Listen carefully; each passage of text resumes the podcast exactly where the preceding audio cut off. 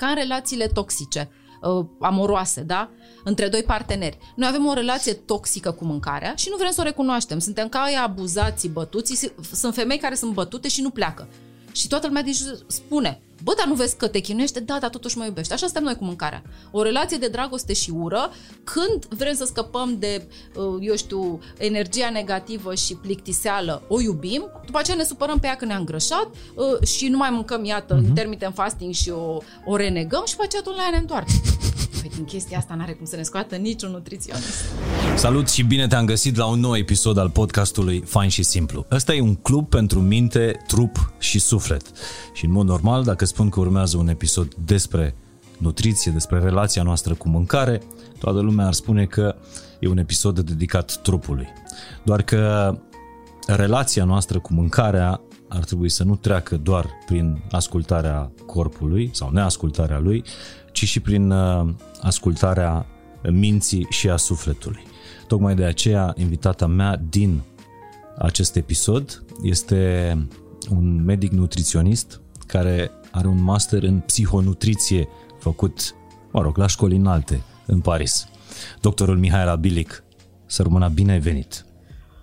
M-am emoționat așa cu Așa de la început? Da, și serioasă. Da, și eu sunt foarte serios era... în prezentări. Da, de asta nici n-am, mi-a fost temă să vin la tine în emisiune, în podcast, pentru că percepția era dacă o să mă certe.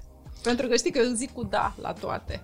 Nu, de, de ce să, Doamne ferește, nu... Nu știu, nu, oamenii, nu judecăm oamenii, oamenii simt aici. nevoia să fie certați, Da? să, să fie limitați, să-i doară, să se chinuiască. Știi că abia atunci simt că fac uh, lucruri importante chiar și pentru alimentația lor. În momentul în care le spui să mănânce din toate, abia atunci ei pierdut. Pentru că sunt uh, debusolați.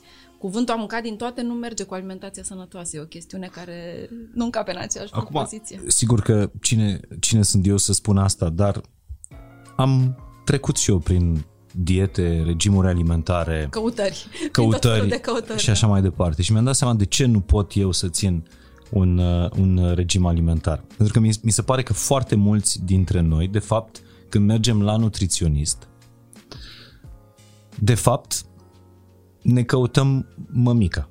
Da, stăpânul. Da. Uh, adică ne lipsește mama care să ne spună când să mâncăm, ce să păpăm, uh, când să facem pauze, când putem să uh, mâncăm ciocolățică, da, cheat day, uh, de exemplu. Și ne place foarte mult din când în când să ne mai și uh, certe pentru că ne regăsim în relația asta uh, primordială cu, uh, cu mama. După care, după un timp, câteva săptămâni sau luni, uh, vrem să fugim de acasă Ne răzvrătim ne răzvrătim. Și ajungem în uh, în extrema cealaltă. o ajungem în extrema cealaltă. Și din când în când ne întoarcem la, uh, la mamă. Asta mi se pare mie că e relația de foarte multe ori cu, cu nutriționistul. Cred că și nu, nu numai cu nutriționistul, e o chestiune instinctivă în noi de, nu știu dacă de fugit de, re, de responsabilitate, dar de a ne avea altcineva în grijă. Uh-huh. E, e așa o... Asta chiar ne vine de, ato, de acolo din copilărie, de la sânul mamei. Uh, Noi suntem în a- căutarea acestui paradis pierdut în care să nu avem griji, să nu avem responsabilități, să ne fie cal și să fim sătui. Uh-huh. Și atunci mâncarea normal că uh, să spun are rolul ăsta de tampon, de anestezic, când vrem să uităm de toate și nu în ultimul rând de noi, uh, cu burta plină e mai ușor să, să dai așa delete la toate nici măcar nu le spune probleme. Foarte frumos francezii au numit o intoleranță la disconfort. Deci nu este nu sunt tragediile din viața noastră care se vor rezolvate cu mâncare, nu sunt lucrurile grave. Sunt frustrările astea de zi cu zi, că a fost greu în trafic, că plouă afară, că eu știu, n-a ieșit totul cum ți-ai fi dorit tu, nu că nu era, nu că era realist sau nu.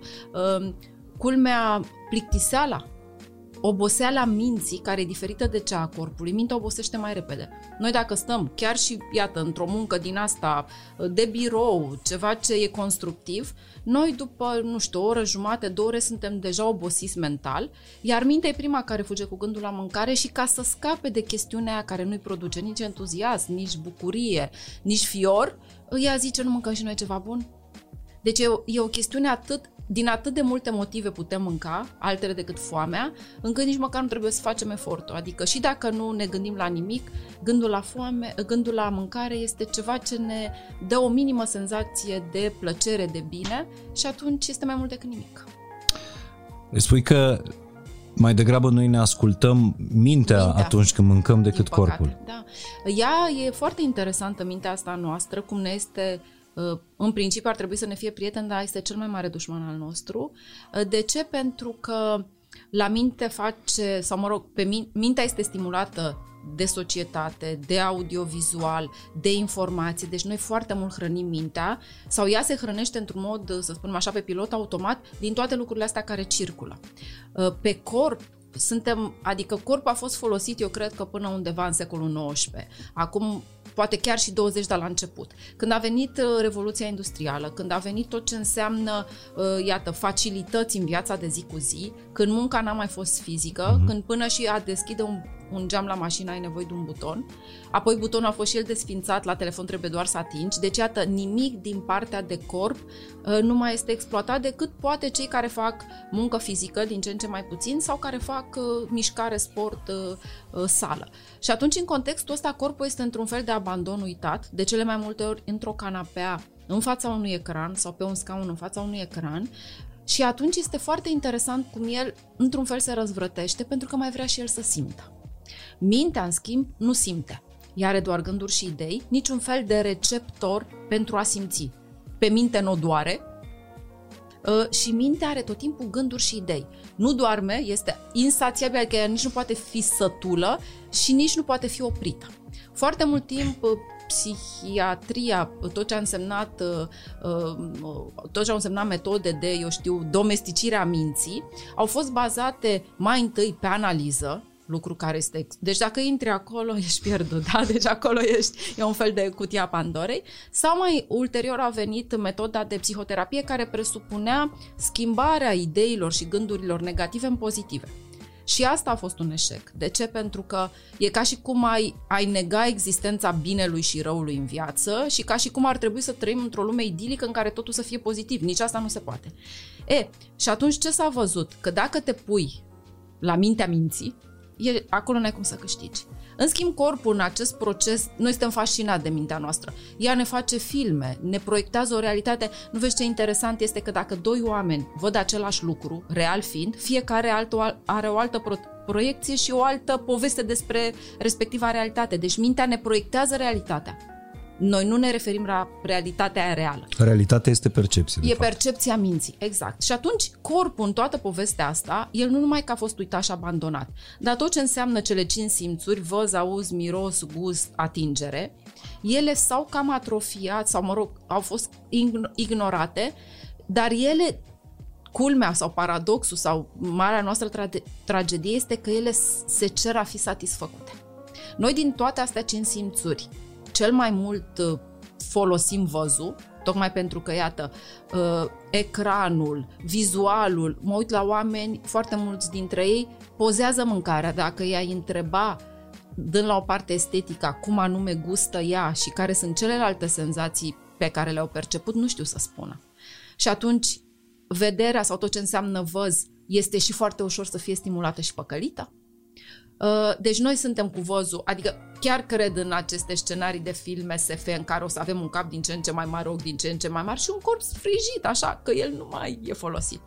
Și atunci, la capitolul satisfacția simțurilor, uh, ele, în relația cu mâncarea, este cel mai la îndemână element și ingredient din viața noastră care le atinge pe toate cinci și care, în principiu, le-ar putea satisface pe toate cinci noi nu suntem nici măcar atât de rafinați cum sunt francezii să spunem, bă, deci când mănânc, mănânc folosindu-mi simțurile, caut plăcerea gustului, iată, a consistenței, a temperaturii, nu mănânc decât dacă e ceva bun. Deci noi și când mâncăm, în loc să ne bucurăm de momentul ăla, pentru că chiar este cum spuneam, una din puținele activități fizice pe care le mai avem care să ne, să ne satisfacă corpul și simțurile, noi mâncăm cu gândul în altă parte da? Și, sau cu ochii în sau altă cu ochii parte, în altă parte, ori. exact. Și atunci nici măcar acel contact cu mâncarea nu-l folosim ca pe, o, ca pe o, un moment în care am putea, iată, gustul, mirosul, uh, tot ce înseamnă parte tactilă, să mai fie și ele un pic folosite și satisfăcute.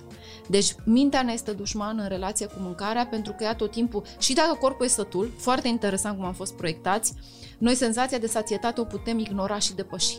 Foamea, în schimb, nu. Deci dacă tu ești sătul și trece, simți rău miros apetisant sau vizual vezi ceva, noi suntem în stare să mâncăm peste capacitatea noastră, tocmai pentru că mintea vrea. Da? Și ea zice, oh, vreau și aia, mi-e poftă și de aia. Da? Dar este doar o isterie, aș putea să o numesc, sau o minte dacă o comparăm cu un cățeluș de companie sau cu un copil needucată și nedisciplinată. Și atunci nu e ceva greșit în cultura asta a, a dietelor, o, pentru da. că toate dietele astea practic sunt prescrise pentru trup, ce are nevoie trupul, dar de fapt din ce îmi spui tu Mihaela, noi de fapt mâncăm cu mintea. Da.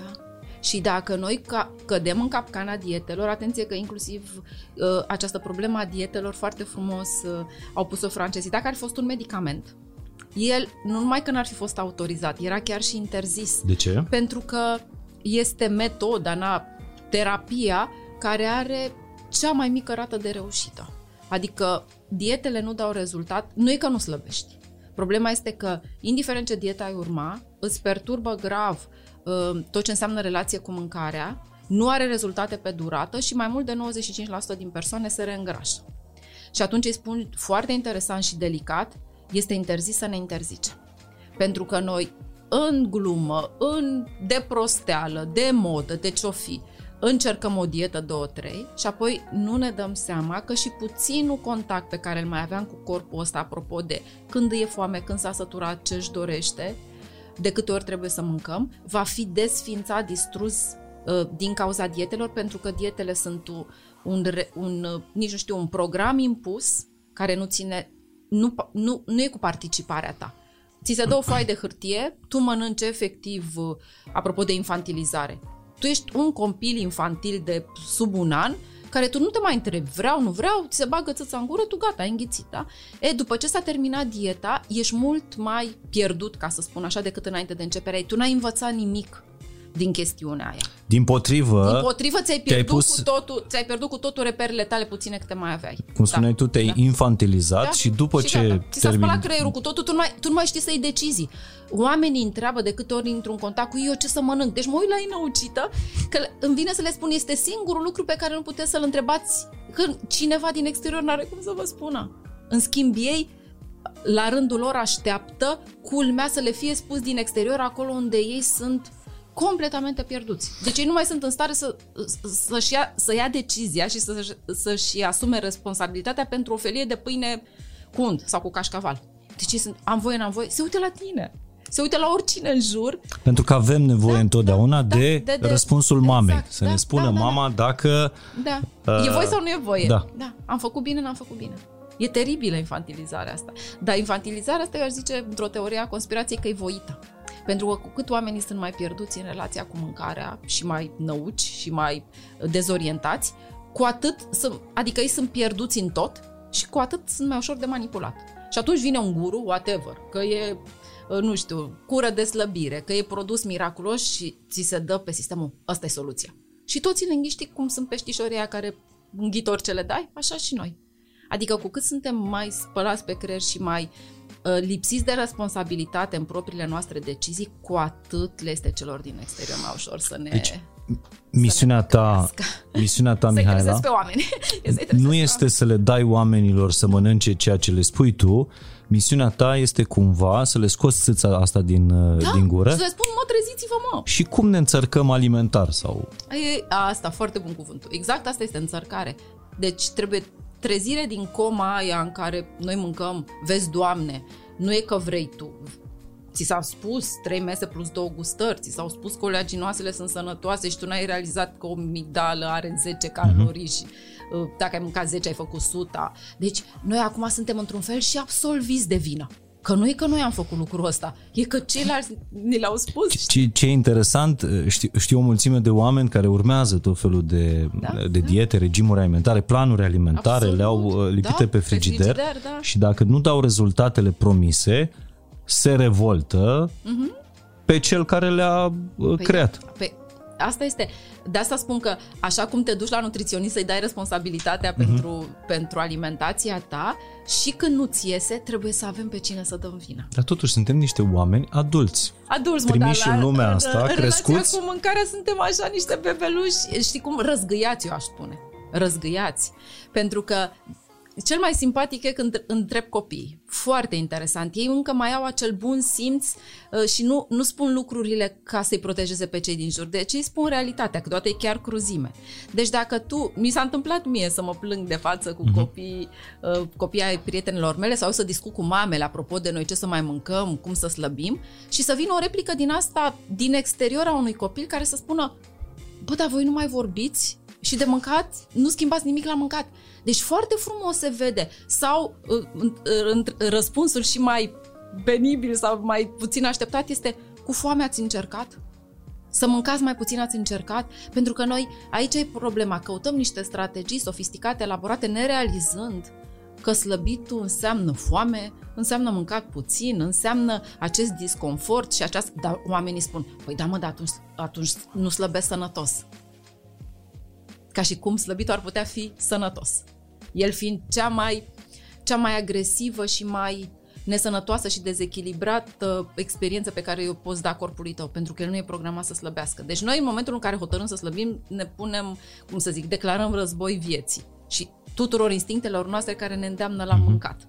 Și atunci e normal că trebuie să fie dezechilibrat, frustrant, în, cum să zic, neplăcut. Adică să te pui în condiții de adversitate. Absolut. Că Altfel nu, nu ai cum. Deci... Știi că în, în 2016, mi se pare, premiul Nobel a fost obținut de un cercetător uh, uh, japonez care, de fapt, ce a demonstrat el?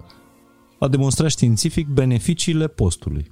Da, dar au mai făcut-o și alții înainte, numai că, vezi ce interesant, mass media nu are un interes din a promova genul ăsta de experiențe. La un moment dat, americanii au făcut un film care se numea Super Size Me uh-huh. și care a fost un boom mediatic pentru că era, Doamne, ia uite ce ne face fast food-ul și cum ne îngrașe și de ne parcă n-am vedea asta în oglindă. Nu, dar stai un pic. O, foarte interesant, un profesor, un nutriționist Uh, nu știu dacă era de la Stanford sau de la Harvard, a făcut experiența el pe pielea lui, că așa e frumos și onest, da? Și timp de șase luni omul ăla a mâncat numai junk food în valoare de 2000 de calorii. Omul a slăbit 10 kg și toate analizele de sânge s-au îmbunătățit cu 30%. Mai da peste cap. Apropo de cantitate, totul e o chestiune de cantitate. Și eu am făcut, nu că am recomandat, eu pe mine, pe pielea mea, cură de slăbire cu înghețată, cură de slăbire cu merdenele, pentru că funcționează cu orice, atâta vreme cât mâncarea e puțină. Dar pe termen lung, efectele? Dar nu e niciun efect pe termen lung. Este exact cum spunea apropo de japonezi.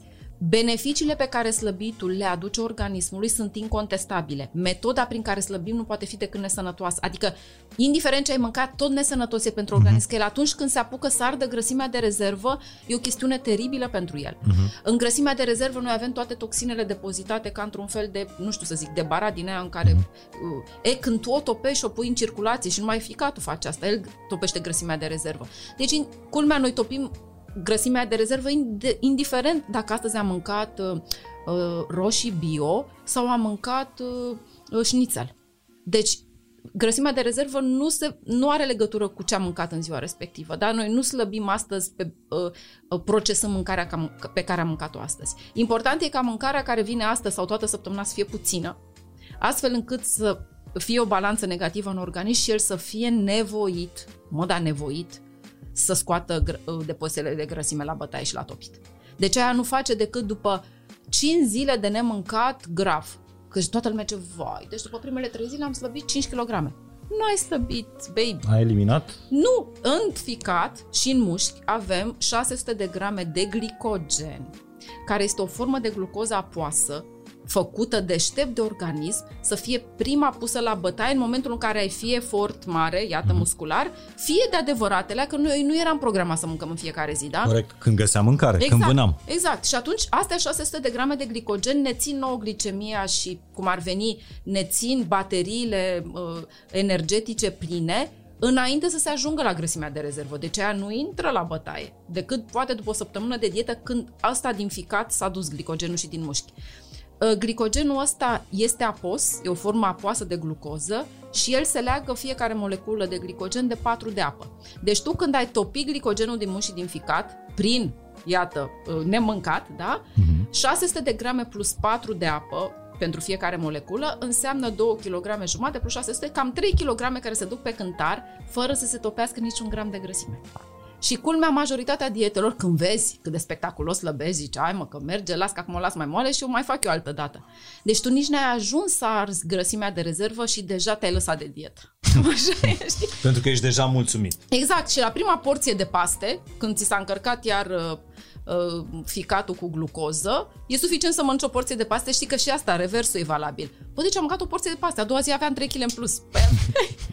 Păi, aveai la fel 6 de grame plus uh, ori 4 cât, uh, cât apă ține. Deci ne umflăm și ne dezumflăm fără să slăbim. Mihaela, în afara faptului că ești un fel de, cum i-ar spune americanii, anti-diet coach. Da, da, da, sau cum i-au spus niște colegi de voștri de radio, sunt datriționist. Că eu zic cu da. Cu da, la orice. Cu nu, da. Nu uh, în afara uh, acestui fapt, acestei realități, ești și o distrugătoare de, de mituri. Pentru că foarte mulți uh, medici spun nu poți trăi sănătos dacă, nu, dacă mănânci nesănătos. Da, dar uite, vezi că organismul e foarte interesant. E atât de performat construit încât ce numim noi nesănătos, că și aici avem o problemă cu definiția. Deci noi presupunem sau avem prejudecăți, uh, ne-a ajutat și medicina, să zic așa, în anii 70 au fost uh, acuzate grăsimile de tot ce mai rău. Iată. Dar acolo a fost o conspirație în spate. După 50 de ani, acum se vorbește de faptul că industria zahărului a plătit grav studiile alea, ca să nu iasă zahărul vinovat. Uh-huh. Deci când au acuzat, pe bune, deci aici nu mai e mister, uh, când au acuzat grăsimile, a început, abia atunci a început lumea să se îngrașe.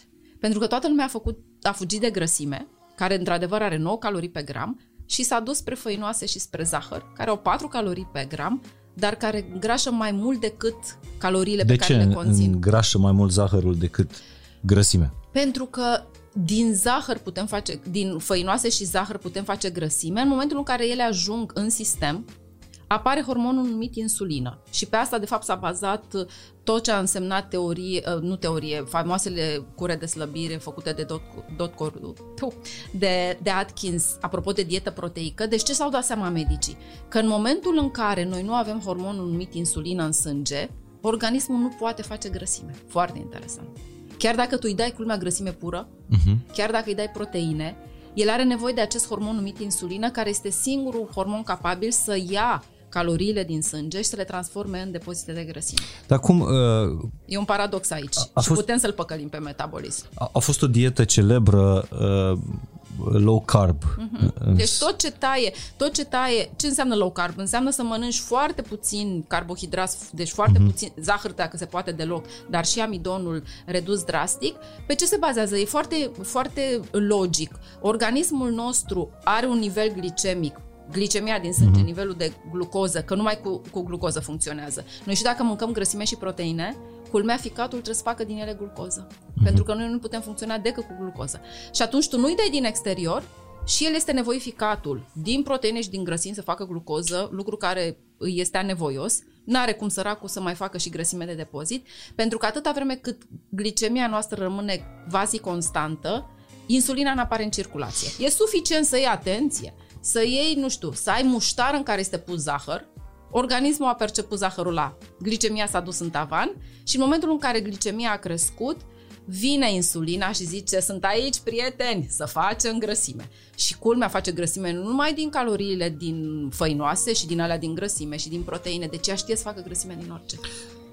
Avem nevoie de micile astea trucuri, apropo de, da, unele produse îngrașă mai mult decât mm-hmm. altele, dar toți vorbeai de mass media și de război, eu când am făcut și de distrugătoare de mituri, eu când am făcut postarea că fructele îngrașă la bala, ca la balamuc și că din fructe multe faci ficați atozic, mi-au sărit în cap toată comunitatea de antrenori de fitness care au zis, Doamne ferește, nemernic, cum, nu știe bilic nimic, da? Fructele sunt sănătoase. Măi, oameni buni, haideți, haideți înapoi la biochimie, la lecția fructozei.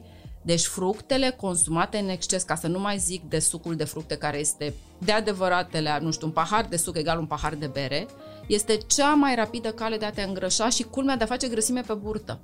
Și atunci tipul ăsta de mituri trebuie distruse pentru că văd oameni care se chinuiesc, nu mănâncă mâncare seara zicând decât să mănânc mâncare, mai bine mănânc 3-4 uh, fructe. Alea nu țin de foame, alea stimulează apetitul. Uh, în momentul în care ai fructe, fructoza aia înficat, se deschid căile de sinteză de grăsime, adică avem nevoie să ne protejăm de... și așa ne îngrășăm ușor. Și așa ne îngrășăm dintr-o cal- o calorie dacă e consumată în plus, că vine din măr verde, iaurt uh, sau uh, uh, cartofi prăjiți, tot îngrașă. Și atunci ne îngrășăm atât de ușor încât dacă nu știm micile astea secrete, noi ne chinuim săracii de noi uh, și nu știm de ce nu avem rezultate și apoi îl întreb pe omul ăla câte fructe mănânci și el zice, a, păi se numără și fructele? E un episod, uh, simt, uh, deja e foarte plin de, de informație, uh, care trebuie ascultat sau văzut cu... Eu când o să mă uit, o să-mi iau notițe, îți dai seama. Acum nu apuc nu. pentru că vreau să mă uit în ochii tăi, e o plăcere. tot, tot, mulțumesc, dar tot, adică pare că sunt lucruri spectaculoase, dar dacă mă chem suficient de des, vei vedea că nu sunt, nu știu, ar trebui să fie, nu știu, 10 reguli de bază, ABC-ul de nutriție și dacă pe ăla l-am avea, nu știu, primit, scris într-o cărticică, n-am mai face wow-ul ăsta de fiecare dată. Știi ce greu și câteodată cât de frustrant e, frustrant e pentru mine să spun la nesfârșit fructele în grașă, brânza nu-i tot una cu laptele, adică lucrurile astea, salamul de Sibiu normal, că nu-i tot una cu pieptul de pui la grătar, dar lucrurile astea nu înseamnă că alea sunt nesănătoase și celelalte sănătoase. Înseamnă că e o chestiune de cantitate, că unele alimente sunt mai hrănitoare apropo de sănătos. Noi din grăsime, pe, noi avem nevoie de grăsime pentru că din grăsime creștem. Din grăsime ni se dezvoltă sistemul nervos, sunt copii care beau lapte degresat. Și atunci, cum, unde ar trebui să spun, ar trebui să fie, nu știu, să vină Ceaușescu înapoi să ne spună, nici o masă fără pește, bezi laptele integral, nu știu, avem nevoie de tipul ăla de dictatură sau de... Uh, de să ni se repete să în fiecare Să ni se repete și să ne spună zi. ferm. Dar eu cred că noi da. așa învățăm, da, dacă da, nu învățăm da, din propriile noastre da. greșeli, uh, învățăm din uh, Nu, și mă întrebai de mintea noastră iată, uh, drama Queen și haotica care este, ce facem cu ea? Mă, deci avem nevoie de disciplină și de reguli, dar nu să ne fie puse de, de nutriționist. Noi cu noi, da? Deci în momentul în care tu, zic, până acum ai crezut în nutriționist și ai mâncat de trei ori pe zi plus două gustări și ce să vezi? Nici o modificare pe balanță, pe cântar, uh-huh. mă, tu, disciplina fiind, zici, băi, ce înseamnă să reduc 30% până la 50%? Mă tai, fie din, poate sunt mai multe farfurii la o masă, fie din numărul de farfurii, fie din numărul de mese. Deci, cu siguranță, asta încerc să le spun uh, ascultătorilor, oamenilor, mai puțin nu înseamnă că pot să spun eu cât e puținul tău. Că nu știu, uite, de exemplu, mănânc o dată în zi. La mine mai puțin ce ar însemna? O zi, da, una nu. Dacă ar fi uh-huh. să tai, da? Dar sunt oameni care mănâncă de trei ori pe zi, plus două gustări. Dacă tai gustările, deja e mai puțin. Dacă ai ajuns la trei mese, ale ale tale, cu sarmale, cu ardei umpluți, cu tocăniță, că sunt ale tale, mă, nu trebuie de mâine să mănânci goji și uh, praf de stele, da? Din alea, dacă tu reduci la jumătate cantitatea, vei slăbi cu mâncarea aia ta pe care o poți, a, are și chimie cu tine, pe gustul tău și pe care abia atunci slăbitul ăla poate să fie pe viață. Crezi în legătura asta a noastră, a diferitelor culturi cu mâncarea în care uh, au fost crescute sau mâncarea din pământul în care, da, în, în care ai venit? Da, eu cred că avem inclusiv legătură genetică, inclusiv bagaj enzimatic și digestiv făcut de-a lungul generațiilor, construit pentru a digera și a metaboliza uh, alimentele alea cu care am crescut. Pentru că eu, de, de exemplu, acum mă refer la grădina, uh, nu știu dacă ți-am povestit vreodată, uh, grădina uh, de avocado a bunicii. Nu. Glumesc. Evident. A, nu, a, nu, a, nu era. Evident okay. că nu era. Okay. Da, uh, și nici de palmieri și nici de ananas. Nu, nu, n-am avut nici, da. uh, nici ananas în grădină că nu mai era loc de porumb, dar... Și nici fructe de mare. Și nici fructe de mare. Da. Dar era mămăligă, era carne de porc, iată, erau cartofi prăjiți în untură, zic, măcar din când în când. Sunt foarte multe culturi care cred că mâncarea nu este doar ceea ce ne hrănește uh, caloric, e mai mult decât atât, e legătura noastră cu pământul. Da, uh, mâncarea e mai mult decât uh, hrană pentru tu, uh, hrană pentru trup, e o, o experiență, cum, uh, cum spui tu, ea trebuie uh, inclusiv, știi, uh, mi se pare că, ok, e foarte bine să ai bune maniere la masă, dar în continuare a mânca cu mâna uh, e apropo de ce spuneai de simțuri. E simțit. Da. Uh, este, la un, uh, este în Elveția un muzeu al alimentației, se numește Alimentarium.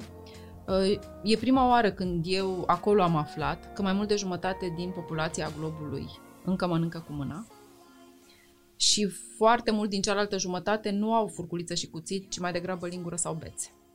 Și atunci tipul ăsta de contact, sau cum le mai spun eu mamelor, lăsa, lăsați copiii să se murdărească cu mâncare, de ce? Pentru că uh, pielea și simțul tactil este cel mai bine reprezentat în organism. E și în mână, e și în buze, e și în limbă, e tot. Adică noi nu mai mestecăm mâncarea, nu mai simțim. Dacă întrebi pe cineva consistența, nici nu știe la ce te referi. Uh, nu mai zic de tot ce înseamnă, îți place ca temperatură, îți place uh, cum anume, pe măsură ce o mesteci, tot elvețieni, apropo de studii, se gândeau cum să facă bomboana de ciocolată care să aibă o formă perfectă, să se muleze pe cerul gurii, astfel încât ție să-ți vină foarte ușor, să ții acolo câteva zeci de secunde, până când se încălzește și se topește un pic, ca să poți savura ciocolata în adevărata, la adevărata ei valoare. La fel înghețata, pe unele cutii scrie lăsați-o afară la temperatura camerei nu știu câte minute, pentru că dacă nu e cremoasă, ă, nu e ce trebuie. Și atunci tipul ăsta de a profita sau a te bucura de mâncare exploatând la maxim toate calitățile ei, ăsta ar trebui să ne fie obiectivul. Pe când noi suntem în extrema cealaltă. Noi mâncăm și dacă nu e caldă, și dacă nu e, și dacă, iată, ar trebui să fie crocantă, dar ea, apropo de cartofi prăjiți, e foarte greu să găsești un cartof prăjit cu adevărat bun. Da? Și asta, din nou, ține și de gustul tău personal. Sunt persoane care iubesc cartofii prăjiți, ăia ca niște paie crocante. Uh-huh. Sunt alții care vor să fie crocanți la exterior, moi la interior. Deci, Odată noi trebuie să ne definim ce înseamnă pentru mine bun și ce îmi place și nu în ultimul rând să consumăm mâncarea care cu adevărat merită. Este cea mai frumos îndemn și eu când am auzit această recomandare mi-a schimbat cu totul percepția și relația cu mâncarea. Ei spunea apropo de psihonutriție ă, să nu mai ne așezăm la masă odată pe pilot automat, că ea nici nu mai contează, dar seduși fiind a priori de mâncare, pentru că și dacă e făcută de bucătarul renumit și dacă este din ingrediente fabuloase, fiecare gură de mâncare este în aici și acum. Adică ea astăzi are un gust, mâine s-ar putea să aibă altul, chiar dacă e făcută de același. Adică sunt atât de multe variabile, încât dacă tu nu-ți propui să o savurezi atunci, în momentul respectiv, n-ai cum să spui dacă e bună sau nu. Poți să știi că ție îți plac cartofii prăjiți, dar întrebarea e ăsta acum, de-l bagi în gură, îți place? Și atunci recomandarea lor era așezați-vă la masă Uh, cu disponibilitatea, deschiderea și dorința de a găsi mâncare bună și uh, această provocare, uh, puneți-o în fața mâncării, convinge-mă să te mănânc. Deci noi ne așezăm la masă în cap cu ideea mâncateaș, ce bună ești, înainte să o gustăm. A, deci noi practic avem deja noi gustul ne... setat. Da, deci noi, noi suntem deja seduși, cuceriți și într-o relație afectivă și topiți după ea. Incredibil cât de puternic e creierul nostru. Nu? Și tu atunci, dacă, te, dacă, dacă ai fi o persoană care fi aterizat de pe Marte, zic și eu, sau te-ai sculat dintr-o comă și ai amnezie, tu ar trebui, și asta mai fac copiii, încă și mai folosesc simțurile, da? Tu te așa și de ce duc ei când se târăsc în patru labe pe jos, totul la gură? Pentru că el vrea să știe, fără să-i spună nutriționistul, părintele, în primul rând dacă e comestibil sau nu și apoi dacă îi place sau nu. Și atunci tu până nu o duci în gură și n-ai gustat-o, n-ai de unde să știi mă dacă îți place. Uh, Chiar aș vrea să, să rămânem un pic aici pe, pe terenul ăsta, că nu degeaba ai făcut un, uh, un master de psihonutriție la, da, uh, la Paris. să ți dar... se dea o temă, știi? Că, că de fapt aici e profesorul, e valoros în momentul în care știe să spună... Și aș vrea să ne înveți să mâncăm cu, cu simțurile, dar înainte de asta Eu știu o singură persoană care mănâncă în momentul ăsta cu simțurile, în afară de tine. Eu stai că nici eu nu reușesc să treabă. E uh, cea mică a mea, Roa. Iată. Roa încă n-am plinit uh, 2 ani și e exact cum spuneai tu mai devreme, în momentul în care experimentează. Nu interzic absolut uh, nimic. Am asigur că nu-i Și pun nu e berea în fascinant, față. dar știi că noi ar trebui să absolut învățăm de la fascinant. copii. Că o vezi și pe mimică. Da. Deci pe măsură ce mestecă, tu o vezi dacă îi se luminează fața sau... Ia, Și începe așa. Vestește-mi, da. Întâi se uit. Ok. Duce mâna acolo unde e cucerită Vizual. vizual. Da. Ia, că poate să fie, nu știu, poate să fie castravete murat, orez, uh, Fascinant, deci nu e fabulos. da. orice, mănâncă, or, încearcă orice. Ia, după care pipăie. Wow! Sunt produse pe care, sau mâncăruri pe care uh, le lasă Le din lasă, mână, Că n-a satisfăcut pentru că nu-i place, da. Nu-i place atingerea. după care duce în gură. Bă, deci asta e lecția. Și nu- a duce în gură nu înseamnă a mânca. Absolut. Mestecă, am prins-o de câteva ori. Păi după 5 minute eu am crezut că înghițise ce mâncase. Scuipă? Scuipă Bravo. Bravo. pentru că n-a trecut N-a trecut testul. testul uh, Ce mă, deci măcar notă mestecatului. de trecere. Noi nici măcar asta, deci măcar mâncarea dacă ar primi nota 5 să fie Mhm. de trecere. Deci noi o mâncăm oricum. Noi nici măcar nu ne propunem, dacă îi spui unui adult cum a fost mâncarea, să îl întrebi și spui că n-ai, n-are voie să spună uh, bun, Mhm. vei vedea că rămâne descumpănit și că simte nevoia să mai ia o gură ca de adevăratele să o analizeze. Pentru că abia în momentul ăla realizează că el habar n-are ce a mâncat. E bine, roa niciodată nu ia de două ori dacă nu-i place. Dar nu are oprelici de astea. Mănâncă, așa cum fetele mari, de exemplu, pentru că nu știu, la un moment dat undeva noi ne... Educația uh, strică Da. echilibru, strică contactul cu corpul. Uh, undeva nu-i lăsăm, adică îi dereglăm Da, e cum pe, trebuie. pe copii. Da. Mănâncă fără probleme castraveți murați, Iată. fără nimic altceva. Da. Adică de ce ar trebui, de, ce- de asta spun în momentul în care oamenii vin, că e nutriționist, că e ce vreți voi și te întreabă pe tine eu ce să mănânc, adică aici trebuie să realizăm absurdul situației că nu sunt două persoane care să, nu știu, să perceapă la fel mâncarea și ce-ți face ție bine și ce-ți pică bine și în momentul ăla ce aveai tu poftă sau ce nevoie avea corpul tău, n-are, n-are cum cineva, nici măcar printr-o analiză so- sofisticată să spună din afară. Și atunci dacă am încetat să mai întrebăm în exterior eu ce să mănânc și ne-am întoarce spre noi, ne-am dat seama în, în ce tip de, nici nu știu cum să o numesc, analfabetism alimentar suntem, ca să nu mai zic a, apropo de relația cu corpul nostru și care sunt nevoile și dorințele. Habar n-avem. Habar n-avem ce Și- trebuie, ce-i place. Ăsta e un moment în care, sigur că îți dorești să te resetezi, pentru că e clar că tu ai crescut adult cu o grămadă de prejudecăți, concepții, reclame Da, da, da. Și și miturile așa. astea care ți-au fost, iată, și mituri. trebuie să mănânc la micul dejun. De ce trebuie, știi? Și te uiți la uh, copilul tău, care nici n-a împlinit 2 ani și îți dai seama că tu ești mai infantil decât el în ceea ce privește mâncarea. Cum să ne Cum educăm? să rămânem ca ei. Cum să- să da. nu, și să nu-i, să nu-i stricăm și Exact. pe ei. Mm, trebuie să fii extrem de înțelept ca și părinte și de curajos. Pentru că tot ce înseamnă avalanșa de informații din jur, și atenție, nu vorbesc numai de media aici, Gândește-te că vine bunica, vin uh, părinții cu care te întâlnești în parc și care încep s- să-și dea cu părerea crezând că ei dețin adevărul. Mie în continuare mi se fac observații. Apropo, iată, că mănânc, că beau cafeaua pe stomacul gol, că nu mănânc micul dejun.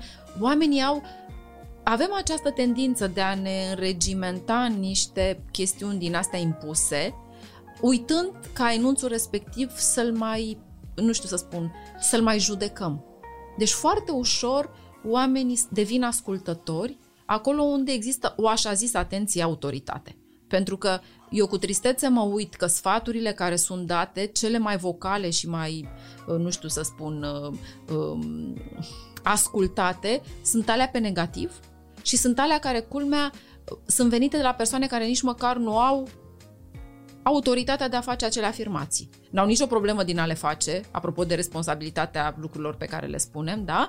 Dar culmea, foarte multă lume este, are mai mult lipici o, o travă a lui de informație decât o chestiune pe care tu ai spune-o de bun simț sau de echilibru.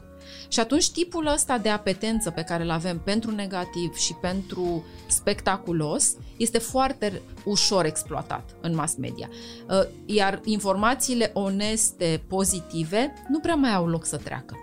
Deci oamenii sunt într-un fel, aproape că îmi vine să zic, parcă cer tipul ăsta de informații anxiogene și negative, ca ei să nu știu, să le, să le întărească niște prejudecăți sau niște convingeri.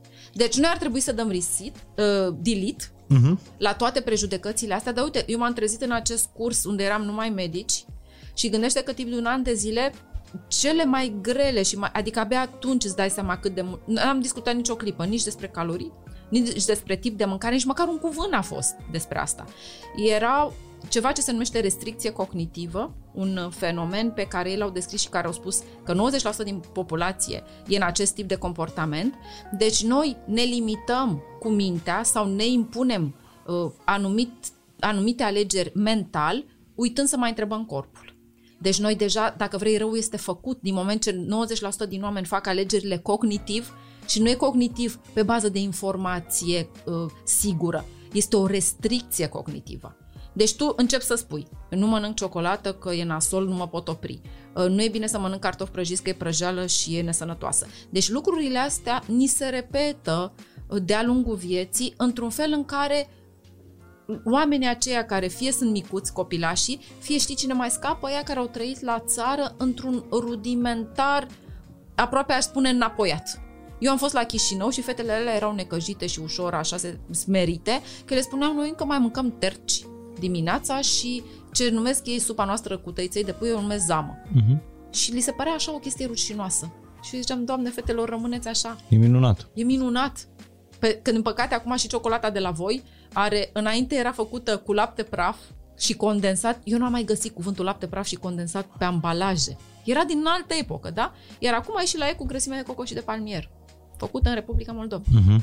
Deci, a, a, a mai reuși să rămâi în tipul ăla de rudimentar, probabil ar trebui să fii singur, izolat, pădurea în mijlocul naturii, ca să ai acces la și să nu spui întrebarea. Noi dacă ne-am duce acum împreună la țară și am întrebat o mămăică din aia, de peste 70 de ani de atenție, care să nu stea buton în televizorul, da? Uh, mama e și mâine ce gătești? Ea săraca numai la ideea că ar trebui să programeze, sunt sigură că ar răspunde, păi nu știu, ce găsesc prin bătătură? Adică nu e cu, păi v-ați făcut planul de cumpărături de următoarea săptămână? Ce plan alimentar ați, aveți pentru următoarele două săptămâni, mai? Ați combinat aia cu aia? Ați... Pe bune? De, deci firescul ăla, simplitatea aia pe care aproape nu ne mai putem permite. Însă la capitolul restricție cognitivă, mai mult sau mai puțin, a, și asta spuneam, ce, ne-au învă- ce au încercat să ne dezvețe în acest curs era Uh, odată să nu mai spunem noi pacientului ce are de făcut, ceva ce se numește dialog motivațional, ci să-i punem doar, în, de fapt, nu întrebările, din, din ceea ce el afirmă, tu să repeți anumite chestii care sunt năucitoare, dar nu sub formă de întrebare, ca el auzindu-le spuse de tine să-și dea, să-și dea seama că ceva nu e bine.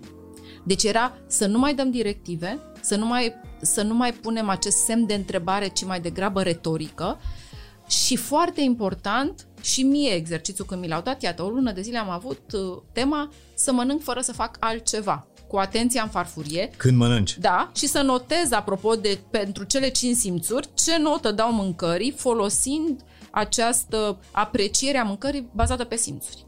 Mă, deci nici trei zile n-am reușit. Deci mi s-a părut o chestiune atât de idiotă și de, de, de fapt eu ce am văzut în mine. Uh, un fel de exact răzgăiala aia de care îți spuneam, pe bun, de ce? Că e obositor, mă. E obositor să, să-ți folosești simțurile.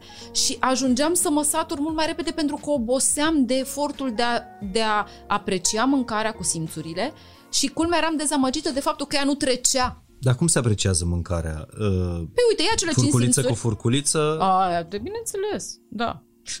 De ce? Că e foarte interesant, apropo de... Noi zicem tot timpul, nu mă pot opri. Ce vorbești? Deci, Așa cum ne dăm cu parfum și nu mai simțim după 10 secunde că mirosim, simțurile noastre legate de gust și de miros se obișnuiesc foarte repede, că aici, aici atât de fine sunt instrumentele pe care le avem, doar că nu le folosim. Deci noi, după 3-4 guri de mâncare, indiferent cât ar fi de mare wow-ul inițial, și să vrem, nu mai putem percepe. Că se obișnuiesc receptorii. Și atunci vine francezul și zice, că de asta sunt meniurile alea de degustațion, da? Uh-huh. Se schimbă stimulul. Pentru că în momentul în care ai luat trei guri din astea, de ce sunt porțile mici la ei? Că după trei guri, oricum nu mai poți aprecia. Și se schimbă stimulul, adică vine altfel și altfel și altfel și poți să mergi până la 10 feluri de mâncare, dar din care tu doar ai gustat. Însă satisfacția este la tavan. Pentru și că, nici nu te îngrași. Și nici nu te îngrași. Și atunci îi spun în momentul în care efectiv mănânci mâncarea degustând-o și savurând-o cu simțurile, culmea vei avea nevoie de cantitate mai mică. Pentru că tu abia analizând, vezi că de la a treia gură nu ți se mai pare la fel de bună ca la prima gură. E o chestiune care este anatomică. N-ai cum decât dacă mintea ta zice nu e adevărat mai la fel de bună. Nu e adevărat. Pe fapte, pe mânca cu simțurile, nu mai e la fel de bună. Și atunci ai două opțiuni. Să continui ca prostul sau să o lași. Noi continuăm, credem. Deci continuăm. În 90% din cazuri noi continuăm. Nici măcar nu știm de ce. Dar peste măcar să termin porția. Și atunci vine un alt moment al educației, apropo de România, în care spunem, bă, farfuria nu e platou, 20. Știi? Că nu ne plac restaurantele în care ni se dau porții mici pentru că capul nostru zice nu o să mă satur. El nu mai așteaptă ca corpul să-i spună bă, parcă nu mi-e așa foame sau parcă mâncarea nu e așa bună. Numele din prima e lacom. Știți ce? Nu, din chestia asta n-am cum să mă satur. Ce căcat, ce căcat e restaurantul ăsta, ce porții mici. Știi? Dar regula aia nu mai comanda, așteaptă 10 minute că nu o să mai simți foame uh, demonstrată științific? Da, e știință și mecanică. Uh, de la prima gură avem nevoie de 10 minute, un sfert de oră, deci de fapt în funcție de peristaltismul tău, de dinamica ta intestinală, gura aia trebuie să, par, să parcurgă 5 metri de tub digestiv, pentru că doar când a ajuns prima gură de mâncare în punctul care e intersecția de, între intestinul subțire și gros, acolo se declanșează o, o chestiune care zice, neuropeptidul Y, care zice capului, boss, am primit mâncare. E, în acele 15 minute, 10-15 minute în funcție de cât de dinamic e tubul digestiv, tu continuu mănânci. Dar tu mănânci ca să umplim, așa am fost lăsați, să umplem 5 metri de tub digestiv, știi? Și atunci, dacă natura ne-a vrut lacomi, noi trebuie să, să ținem cu noi și să zicem, bă, deci ca și cum ai vizualiza-o. Prima aia gură, indiferent că era cartof fiert sau nici nu știu, un pesmet. 5 metri. 5 metri, oameni buni. Deci 5 metri e hăi, da? Cam atât ia, 10-15 minute. Însă când ai ajuns în punctul respectiv, tu te poți opri relaxat. Deci o chestiune, și asta o vedem din nou la copii. Ai văzut copiii sclifosiți. Iau o gură de mâncare, o mestecă, obosești până un ghit, pe urmă mai beau două guri de apă. Ci că nu se... Mai, pe urmă mai au o gură de mâncare, în stomacelul lui care nu are 5 metri ca la adult, ăla după trei guri de mâncare ce m-am săturat, dar e real. Și noi, și noi le băgăm fii mânca... nutriționiștii și zic să nu beți apă în timpul mesei pentru că diluați sicurile digestive și nu e sănătos. Hello, este exact ce trebuie ca să o mai lălăi un pic. Sau, dacă se poate, ia-te cu vorba. Uh, înt, uh, cum să zic, uh, mai lasă jos furculița și cuțitul, pentru că este incredibil senzația de sațietate. Organismul nostru nu are niciun fel de mecanism prin care să poată număra caloriile. E totul mecanic. Fie pe distensia stomacului, și atenție, dacă l-ai umplut cu salată sau l-ai umplut cu cașcaval, el are nevoie să fie plin, da? Și pe această progresie de 5 metri mecanică. El alt mecanism nu știe. Și atunci tu trebuie să ții cu tine și să zici cum îl păcălesc pe bleg, da? Uh, îi dăm o pungă de pufuleț. Păi ăla mănâncă aer. Tu mănânci aer. Punga are 45 de grame, mă, toată punga, da? Tu mănânci și zici, mom, trec la 15 minute și zici, fai, cât de tare, m-am săturat. Chiar te-ai săturat. Dar în aceleași 15 minute iau o pungă de chipsuri, 450 de calorii sau și mai grav, de migdale, deci nu mai pot cu migdalele, jur, nu mai pot cu migdalele. De, de ce? Pentru că sunt volum foarte mic. În 15 minute ai, ai, mâncat 6, ai mâncat toată pungulița de 100 de, calo- de 100 de grame, 660 de calorii peste ciocolată, peste orice, tu ești safe, adică, bă, ce-am făcut? Sănătoase? Atâtică, Cât da. am mâncat? 660 pufuleții 150. Deci e o chestiune, voi, noi cu cine ținem? Și atunci toată această întârziere, sau și mai bun exemplu pe vremuri îl dădeam cu masa din restaurant, ă, cu masa din avion. Mă, deci, ți-e foame de crăpi, știi că n-ai, mai mânca, n-ai mâncat nimic toată ziua, ăia vin și îți dau o chestie, ce mai, de păpuși, da, de juc, de... Uh-huh. O chestie minusculă. Nu mai ai nimic pe lângă tine, n-ai ce să mănânci suplimentar, constați după 10 minute sfertul de oră că nu mai e foamea, mă. Și zici, ai mă, nu se poate, că doar nu m-am săturat cu chestia aia. Ba da. Ce să vezi? Deci Pentru noi... că bănuiesc că Ba da, cine a făcut mâncarea pentru avion o fi calculat deci este, cât are nevoie deci omul culmea, pentru... Noi nu avem nevoie să ne săturăm din punct de vedere caloric. Noi avem nevoie de 3 guri de mâncare să parcurgă ea 5 metri. Și în secunda aia corpul zice, ok, o perioadă, două ore, hai că te las în pace. Atenție, după două ore vine iar. Sunt și, apropo de disciplinarea senzației eh, de foame, eh, este din nou pe, pe sistemul, cum ai zis tu, înțărcare, trebuie să ne înțărcăm. Pentru că senzația de foame, și asta a fost declarată de nutriționist sau nici nu știu de cine, ca fiind o chestie neplăcută, care dacă s-ar putea, ar fi bine să nu mai existe. Adică să mănânci înainte să-ți fie foame. Se numește mânca preventiv și este cea mai tâmpită uh, invenție pe care au făcut-o și păguboasă invenție care au făcut-o nutriționiști. Că altfel nu le respectai alea cu două, din două în două ore ale lor, știi? Ce, dacă tu puteai slăbi acasă de unul singur și te, nu te mai duceai la nutrițion, dacă tu făceai foamea și sărai peste mese la propriu și la figurat și nu mai aveai nevoie de, de remediul lor. Și atunci chestiunea asta trebuie reconfigurată și spus. Senzația de foame este, este o chestiune care a fost făcută de natură să fie neplăcută, agresivă și să nu putem uita de ea. Că dacă puteam uita de foame, nu mai eram pe fața pământului. Am fi murit. Da? Dacă eram în peșteră și afară era frig și mai era și noapte și ploua, cine ieșea după mâncare? Pe bune, dacă foamea te-ar fi lăsat să stai liniștit la căldurică, foamea trebuie să fie atât de puternică încât indiferent că știi sau nu că ai mâncare afară, tu să ieși, să o cauți și să mănânci. Adică să-ți nască cele mai Da, deci ascunse de foame- instincte de exact, supraviețuire. De foame n-ai cum să uiți și foamea n-are cum să fie decât neplăcută. Că pe plăcut stai în canapea, da? Și atunci noi dacă am fost înzestrați de natură cu acest instinct care este, mă, deci, gândește-te că au fost făcute filme din astea la limita SF-ului în care erau niște oameni închiși fără mâncare, noi putem să ne mâncăm liniștiți unii pe alții. Nu mai avem problemă de morală, bă, deci când vine foamea aia adevărată, mintea ți se întunecă, îți dispar toate Păi îți- fițele, da? Îmi Deci povestea este- săptămâna trecută uh, doctorul Leon Dănăilă, era adolescent în anii 40, Apropo de foame. secetă, da? foamete, Foame, exact. Ce uh, mâncau? și preotul n-a apucat să îngroape uh, toți oamenii care mureau din, uh, din sat. Iar pe unii nu i-au găsit niciodată, bănuielile fiind că Exact. de foame Deci la s-au mâncat capitolul între ei. ăsta noi nu mai avem sănătos, nesănătos, recomandat de nutriționist. Când e foame, s-a terminat, da? Mâncăm Nu ia- ești om. pietre, da? Nu ești tu când îți foame, exact. E, și atunci în contextul ăsta, cum să vină oricine ar fi el guru, nutriționist, să zică știți, ar fi bine să senzația de foame să nu mai o simțiți niciodată. Păi cum să nu o simți? Că e acolo în tine. Și atunci abordul corect este următorul.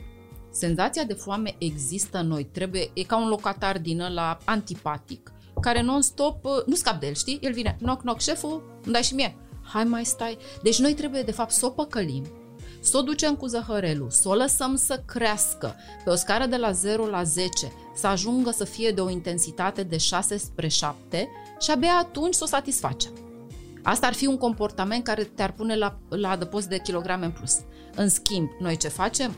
Și cum, cum ni s-a indus, nu știu cum, Doamne iartă-mă, toată lumea, uh, n-ar fi bine să-mi fie foame. Deci noi avem foame, nu știu, de nota 1 spre 2 și e, mi-e foame să mănânc ceva înainte să-mi fie mai foame de atât. Că dacă mi-e foame mai mult de atât, o să mi se blocheze slăbitul sau la prima gură de mâncare aia se pune... Deci s-au creat niște așa zise argumente care nimeni nu încearcă să le clarifice și pe care toată lumea le folosește, dar de ce? Pentru că de fapt obiectivul capului nostru care ne face din vorbe este ca noi să mâncăm.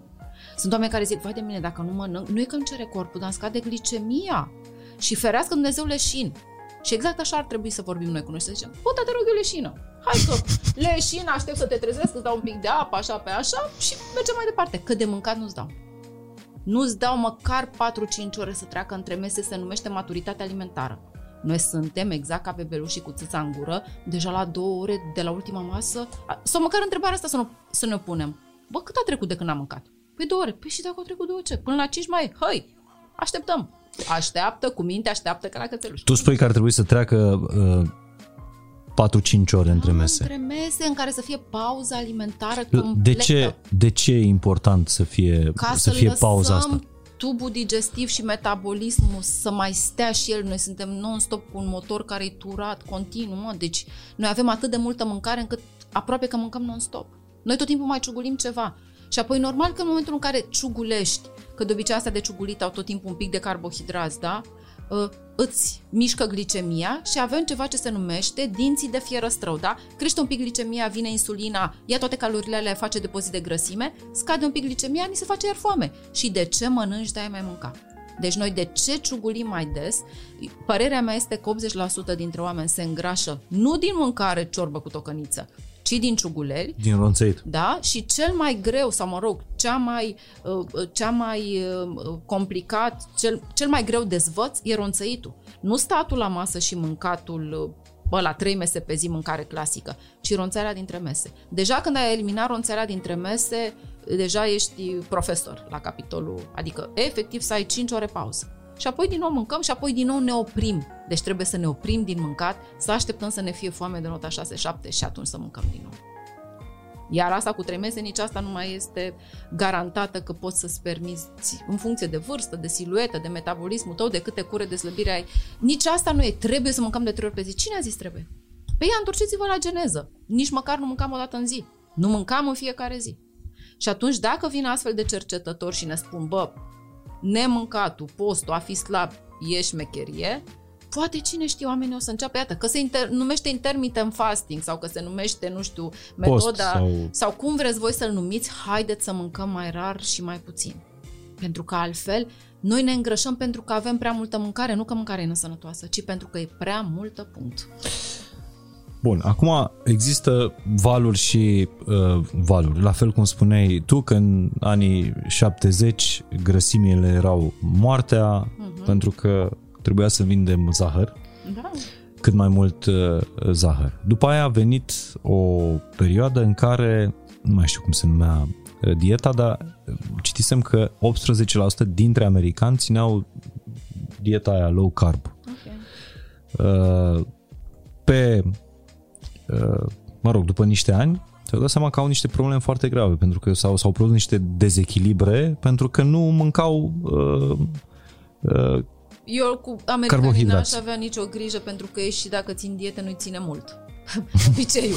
Adică la ei, nu știu, 80% din produsele de la raft sunt uh, pline de acest sirop glucoză, fructoză, acest uh, sirop de porumb uh-huh. bogățit cu fructoză, această invenție a japonezilor, uh, dar care a prins foarte bine la americani și atunci la ei uh, până și chifteaua aia are ceva dulce în ea. Adică zahăr, ei, da. ei, din păcate, au dus zahărul și carbohidrații în produse care, în care n-ar trebui să existe așa ceva.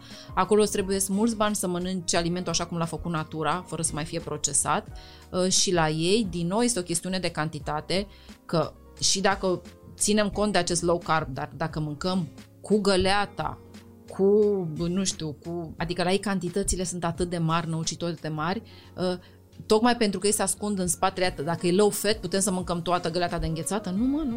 Pentru că oricum sunt calorii. Adică și dacă este low carb și low fat și sunt frunze de spanac, și din alea ne arată ursulețul panda că din bambus tot obez poți să fii. Da? Deci până la urmă cantitatea Uh, în final face diferența, iar americanii au orice în afară de size. Ăla e super size, oversize, XXL, deci acolo e o chestiune de cantitate. Iar acum apare că lumea e în direcția asta, fasting, intermittent fasting. Cum... Păi da, pentru că știi, știi ce e interesant? Tot pe sistemul ăsta pe care îl avem noi de legea totul sau nimic, uh, ne plac metodele radicale ca să ne lase să o facem lată și în partea cealaltă. Adică oamenii ce au zis, acum cu intermittent fasting ăsta este o șmecherie, numai că ei nu realizează că dacă tu, ok, nu mănânci, nu știu să zic, 12 ore, 18 ore într-o zi, dai 3 ore în care să-ți concentrezi masa, pe bă, eu ziceam că poți să mănânci tot frigiderul într 15 minute, în 3 ore poți să mănânci toată cămara.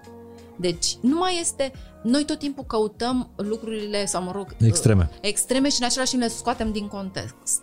N-ar fi mai simplu în loc să-l numim intermittent fasting să zic, bă, mănânc o ciorbă la prânz și o porție de pește cu legume seara? Și nu știu cum se numește, dar știu că este ok pentru corpul meu. Adică noi avem nevoie de aceste etichete pompoase și care să pară că facem și noi, nu știu, suntem într-un curent. Dar omul simplu de la țară ți-ar spune, băi, ia, cu foame ai încercat, sau ia mănâncă, uite, o bucată de uh, mămăligă cu ce vrei tu, cu un și cu smântână, cu slănină, uh, cum se zice, cu untură pe pâine și cu zahăr. Mă, dacă mănânci o felie, vei slăbi. Acum mă, mă întorc iarăși la, la, la început și la câtă nevoie avem noi toată viața asta de, de mămica. Una dintre întrebările pe care le primesc cel mai des este cum ai slăbit? ce ai mâncat ca să slăbești. Pune-le tu. Și le-am spus că nu am avut o Ai dietă. văzut? Am avut probabil câteva săptămâni, mi-am dat seama că nu mi se potrivește. După aia câteva luni am mâncat în felul meu. Da, Dar și nu ce pot să faci fac cu din dieta? asta o dietă și să o Și să vând o dai drept altcuiva. dieta Mihai Morar. Știi că apropo de asta, cel mai căutat cuvânt pe, uh, pe Google sau unul dintre cele mai căutate cuvinte pe, pe Google este dieta în România.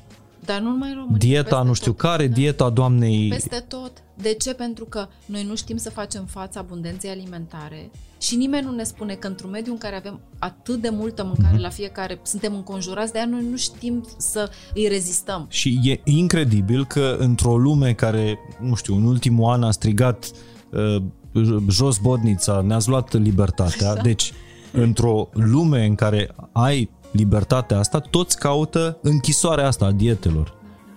Să-mi, să-mi spune cum a slăbit restul, ăla ca să fac și eu.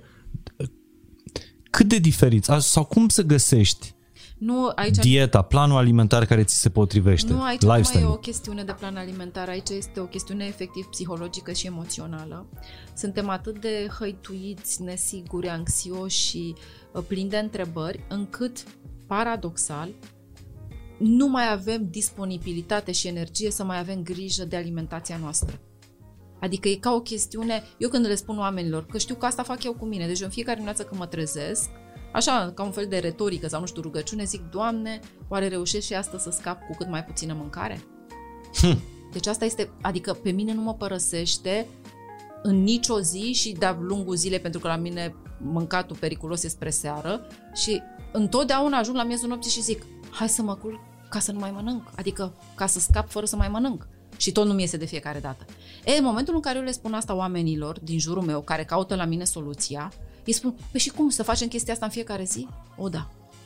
Deci, uite ce interesant, trăim într-o chestiune în care noi declarativ spunem îmi pasă foarte mult de sănătate și vreau să am grijă de mine, dar se poate să pun în brațele cuiva chestiunea asta și să nu-mi bat eu capul deloc. Deci suntem în acest absurd. Noi nu mai avem răbdare, disponibilitate și bunăvoința de a avea grijă noi de noi. Și, dragii mei, pot să vă spun că mâncarea este ceva ce una peste alta, intrăm în contact cu ea în fiecare zi, chiar de mai multe ori pe zi și dacă tu nu ești acolo să te păzești pe tine, de tine, nu poate să o facă nici nutriționistul lui, nu știu, Madonna. Nu știu ce să spun. Deci oamenii au nevoie de cineva, dacă se poate, fie să primească o punguliță în care este, asta e mâncarea ta, pe sistemul nu-ți mai bate capul, fie cineva să le interzică. Pentru că altfel, această disponibilitate, de- odată el să se întrebe, îmi e foame, dar numai din întrebările care le-am pus eu în emisiunea asta îți dai seama că e o treabă grea, da? Noi nu mai avem chef de chef. Uh, mi-e foame, da sau nu? Dacă da, de ce notă? Uh, Cât a trecut de la ultima masă? Ce aș vrea să mănânc acum? A, păi una e ce vreau, una e ce am. Ok, și din ăsta ce am? Cât ar trebui să mănânc? Când ar trebui să-mi spun stop, oprește-te? Cine îmi dă peste mână? Pe asta este ca și cum ai avea, și asta e exercițiul foarte frumos de făcut, că tot vorbeai de copiii tăi, este închipuiți-vă că în interiorul nostru este un copil de 3-4 ani care are nevoie de grija și atenția noastră în fiecare zi. Noi nu mai avem să o dăm copiilor noștri, dar aminte pentru, pentru propria ființă, da? Și atunci, dacă tu nu ești cu ochii pe tine, vă promit, în momentul în care ne-am pierdut din vedere și din atenție, unde îl găsești? În frigider. Da? Și nu mai avem nevoie să le spunem, vai de mine, a fost ziua lucutare, adică la capitolul care sunt motivele, nici măcar nu mai interesează pe cineva, mi-a fost sau nu foame, la întrebările astea nici nu mai merită să răspundem, pentru că este doar pentru că n-am avut suficientă răbdare sau da, disponibilitate de a avea grijă de mine. Și mă întorc aici la capitolul, că foarte mult timp eu n-am înțeles aia din Biblie cu iubește-ți aproapele ca pe tine, da? Noi nu că nu ne iubim, noi abandonul pe care îl facem pentru propria ființă este în detrimentul, adică ființei noastre, am fi mai degrabă dispuși să avem grijă așa zisă de oricine din jur, mai puțin de noi. Dar nu ai cum să ai grijă de cineva din jur dacă Fără n-ai să grijă știi de să ai tine. grijă de tine. Și atunci aici este E tema... o dependență, e Da? un atașament Aici fals, nu e grijă, e nu vrăjeală. e iubire. Este ca să fugi de tine, este ca să-ți umpli Exact. timpul cu altceva și apoi cine știe poate să, să poți să te și simți util, știi, că e ca o chestiune, mă uit de foarte mult la, ori la mame, care înseamnă grijă pentru copii și pentru soți și pentru familie, s- se pun pe ultimul loc. Însă lucrul ăsta nu are cum să se rezolve probleme niciun nutriționist perfecționist, nu poate... Dacă tu nu te aduci în atenția și în grija ta, nimeni nu poate face în locul tău. Ceea ce e teribil. O să folosesc un cuvânt care o să te deranjeze, dar sunt puțin ironic. Ceea ce propovăduiești tu da, da, da, este e... practic să revenim cumva la setările din, uh, din da, fabrică. Absolut, absolut. Și să încercăm așa, știi, bruiaj din ăla, să ne punem degetele în urechi când cei din jur ne vreau binele. Cum facem asta? Păi Pentru că știm foarte mai bine. bine decât tine nu poate să-ți vrea nimeni. Dar noi nu ne vrem binele. Nu ne vrem binele, ce să mai... Nu. N-are cine să mă convingă. Nu. N-are cine să vină la mine să zică, vai de mine, știți că eu de fapt îmi vreau binele, dar nu știu cum ni se întâmplă toate lucrurile astea. E ca în relațiile toxice, uh, amoroase, da? Între doi parteneri. Noi avem o relație toxică cu mâncarea și nu vrem să o recunoaștem. Suntem ca aia abuzații, bătuți. Sunt femei care sunt bătute și nu pleacă. Și toată lumea deci spune, bă, dar nu vezi că te chinuiește? Da, dar totuși mă iubește. Așa suntem noi cu mâncarea. O relație de dragoste și ură, când vrem să scăpăm de, uh, eu știu, energia negativă și plictiseală, o iubim, după aceea ne supărăm pe ea că ne-a îngrășat uh, și nu mai mâncăm, iată, uh-huh. intermittent fasting și o, o renegăm și după aceea tot la ea ne întoarce. Păi din chestia asta n-are cum să ne scoată niciun nutriționist. Rețin lucrul ăsta, că ne ascultăm foarte mult mintea, creierul în alegerile pe care le facem uh, alimentar, în dezordinea asta alimentară din viața noastră uh, și ne ascultăm prea puțin trupul. Și fac legătura cu relațiile. Când ți-e rău într-o relație, ți-e rău organic în corp. Și de obicei pleci dintr-o relație atunci când... Suferința e teribilă, da? Suferința da? e, e, în, e da, în da, carnea ta. Da, da, așa e. Ăla e un moment în care sigur, extrem în care ajungem să ne ascultăm uh, corpul. Practic, asta ar trebui să facem și în relație cu Doar că cu mâncarea. nu doare. Grăsimea nu doare. Și atunci chestia asta toxică nu o simțim suficient cât să ne determine să luăm un pic de distanță. Un pic o relație mai rece cu mâncarea, da? Eu am zis la un moment dat, hai să purtăm ochelari cu lentilă albastră, crezând, în principiu, ce scrie în cărțile de nutriție, albastru nu stimulează apetitul. E, am văzut într-un târg din ăsta, când mai era pe vremuri Uh, Festivalul Cireșelor era înghețată din aia, știi, la dozator, care avea culoare albastră. Eu eram siderată că toți oamenii de la festival mâncau înghețată albastră și eram, bă, cum puteți să o mâncați? Pentru că mie, adică albastru ăla îmi tăia pofta de mâncare. Se vede treaba că nici lentilele albastre nu ne țin la distanță. Deci noi avem nevoie de o relație nu neapărat rece, dar măcar reală cu mâncarea, pentru că noi suntem într-o relație de seducție pe care nu mâncarea a exercitat asupra noastră, ci noi ne-am lăsat seduși și suntem abuzați, ne, ea ne umflă, da? Și noi zicem nu, dar totuși ne iubește. Nu, noi o iubim pe ea. E prea comodă, e prea la îndemână, e prea... Uh, e prea pe instinctul nostru și atunci, da, sing- când întrebarea tristă vine, singura ta plăcere mâncarea, din păcate e da. Adică nu, nu e că n-ar exista și alte plăceri, dar pentru alea presupune, apropo de atenție, uh, iată, efort, dacă la mâncare nu ne putem opri, unde să mai avem și disponibilitatea să ne gândim, ok, și în loc de mâncare ce mi-ar plăcea? Ho, ho. Care mai presupune și ieșit din casă, și căutat, și interacțiune cu alte persoane, deci deja e too much.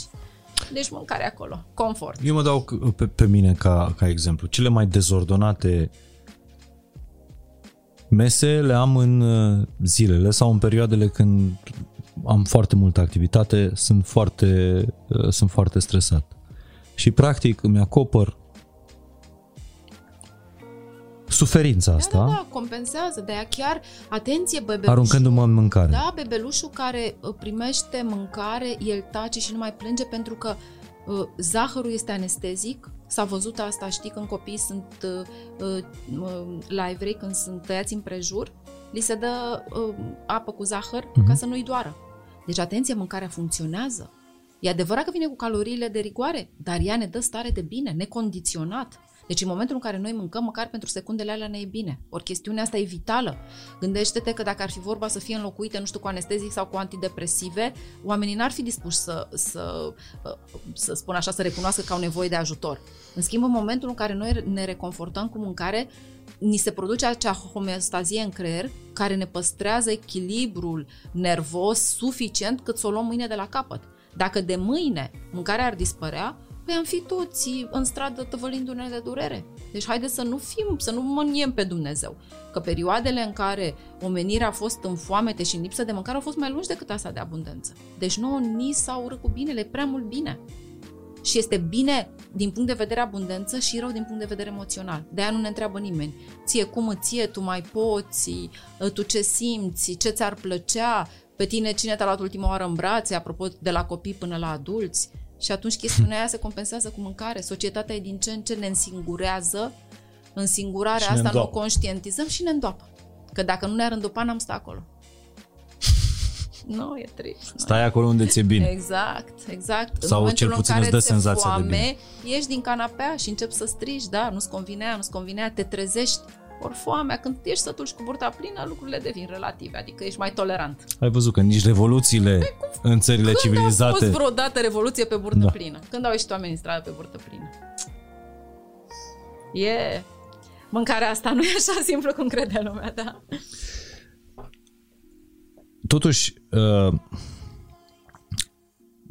tu, tu militezi am zis propovdăiești, acum militezi, da, cine da, știe da, ce da, o să mai găsesc da, până da, la sfârșit. Sunt, sunt convinsă, da, am un tip din ăsta de activitate. Pentru ușor. echilibru, pentru că degeaba îi dai uh, corpului ce îi trebuie dacă tu nu-ți liniștești mintea. Și în, în, întâi îți trebuie un echilibru între minte și, și corp și apoi îți trebuie măsură stai, stai, că astea sunt cuvinte grele, și echilibru și măsurați grele. Bine, că noi suntem, spune-le noi tu suntem, pentru că... Nu, noi suntem proiectați a fi extremiști, dezechilibrați și, cum să zic, suntem făcuți să fim lacomi, muncăcioși, pofticioși, puturoși, leneși, adică toate lucrurile astea, adică nu putem să ne...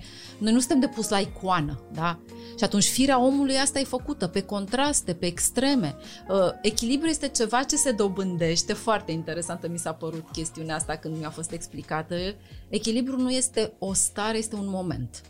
Și dacă ne închipuim un, uh, un din ăsta, un acrobat care merge pe sârmă, când e echilibru, după ce s-a dus într-o parte așa și într-o parte așa și la un moment dat aici a fost o fracțiune de secundă în echilibru. Uh-huh. Așa e și cu echilibru alimentar. Poate să fie o chestiune de echilibru după ce ai mers în extreme, ai văzut cât de rău e în ambele și la un moment dat, dar aici din nou vin pe o trăsătură pe care românul mm, e carenția la povestea asta, noi nu avem disciplină. Ce înseamnă disciplina? Avea acea, uh, nu știu, atitudine de om rațional de data asta, care în momentul în care bagă mâna în buzunar și vede că nu are bani, bă, nu se duce la cumpărături în mall, să se uite la vitrine. Pentru că e o chestie care este care e de nebun, care este de masochism. Așa facem noi cu mâncarea. Deci noi nu vrem să ne acceptăm limitele și limitările calorice. Dacă ne-ar spune cineva și am, am, am avut de câteva ori discursul ăsta în fața unor doamne care orice aveau uh, uh, mai puțin limitare de buget financiar, când îi spui unui om, ă, realizați că aveți un buget mic, mă, deci tare în sus de zici că l-ai înjurat. Pentru că e o chestiune care umblă la tot ce înseamnă sistemul nostru de valori și de self-esteem. Adică chestia te face să te simți sărac. Da? Ei bine, noi, din punct de vedere caloric, alimentar, nevoie ale corpului nostru, suntem niște săraci. Da? Că așa ne-a făcut natura, mă, deci suntem săraci. Noi mai degrabă suntem pregătiți să facem față lipsei alimentelor decât abundenței. Dar la lipsă știm că, iată, se topește, oamenii ăia n-au murit în lagăr de foame. Îți dai seama ce, ce, ce de... Nu se poate muri de foame. Eu în continuare stau și mă mir cum au murit oamenii ăia în Irlanda, când au fost atunci uh, un milion de morți. Câtă, câtă foame te-a putut fi de omul a ajuns să moară de foame. E teribilă. Moartea de foame aproape că este imposibilă. Și atunci, în contextul ăsta, dacă tu îi spui omului sau noi ne-am comporta pe măsura sărăciei noastre ca buget caloric, atunci ar fi o chestiune fair play. Pentru că ce înseamnă când ești sărac? Nu știu, dau și eu un exemplu. Nu știu, am 1000 de calorii. Bă, deci în momentul în care am bani puțin, am 100 de lei în portofel, mă de dimineață, apropo de atitudine care ți-o spuneam, mă gândesc cum să fac să-mi ajungă. Și atunci, nu mă duc la frigider să văd ce prin el. Pentru că dacă foamea nu e mare, mai trag un pic de ei, da? Când scot un ban din buzunar, o calorie, mă gândesc de trei ori, merită să o dau pe asta sau nu? mai târziu nu o să-mi fie mai foame și nu, n-ar fi bine să-mi țin un pic? Încep, încep să ai un tip de comportament de om care ține cu el, pentru că l-a durut foamea. Dar noi suntem nonșalanți și noi ca români și mai mult, da? Păi sistemul, păi lasă-mă că mi-au credit de la bancă, văd eu când îmi plătesc datoria, dar acum să fie pe opulență și pe bunăstare și cu mănânc ce vreau, cheltuiesc cât vreau, n-am nicio limită. Uh-huh. Deci tipul ăsta de comportament ușor uh, na, demonstrativ, o, nu știu să, nu, nu vreau să zic cuvinterele, dar asta facem noi cu noi. Deci, întrebarea mea ar fi, bă, dar de unde? De unde tot cheltuiești tu? Că ai mâncat și ieri paste, și pizza, și ai băut, și dulce, și... Cât buget ai tu? Că se vede pe tine kilogramele în plus în datoria la bancă. Da? Deci noi mâncăm pe datorie și crește creditul, crește, crește, crește. Însă tu nu te, îți pui niciodată problema când o să vină ziua plății, de unde mi se taie? Pentru că ai această chestiune, zici că nu o să vină niciodată.